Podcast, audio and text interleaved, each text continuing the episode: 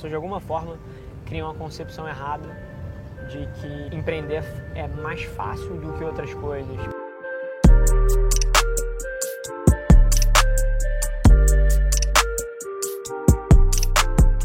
Por exemplo, você não sai para jogar bola na pelada com seus amigos, faz, faz três gols e sai dali achando que vai ser o Neymar.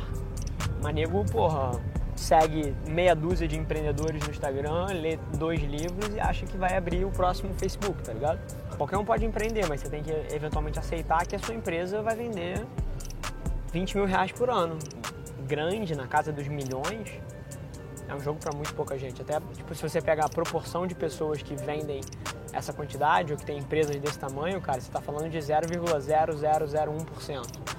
Então, só de você querer isso, você já tem que ser uma anomalia, você já tem que estar disposto a fazer o que os outros não querem. A maioria das pessoas que entram nas salas de reunião querendo empurrar a parada para a pessoa, querendo de alguma maneira, porra, ter um ganho financeiro ali.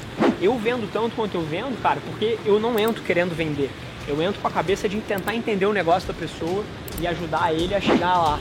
E aí, e aí se o que eu faço pode ser uma ponte pro objetivo dele, maravilha. Bom pros dois lados, sai negócio dali.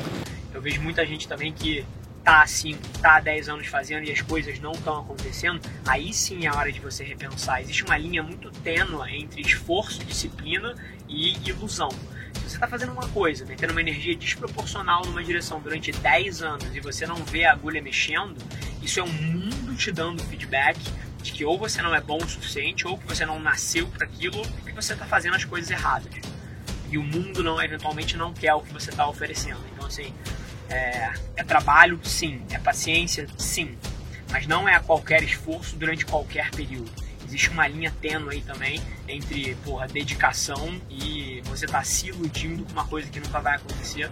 Então faz parte também você auditar para ver se pelo menos a agulha tá mexendo um pouquinho. Uma coisa que eu sempre falo para todo mundo é assim, eu não exijo que as coisas deem saltos milagrosos de mês para mês, de ano para ano. Mas o que eu gosto é de olhar para trás e enxergar que as coisas estão avançando um pouquinho todo dia, um pouquinho todo mês, um pouquinho todo ano, e isso é suficiente para você se manter numa direção.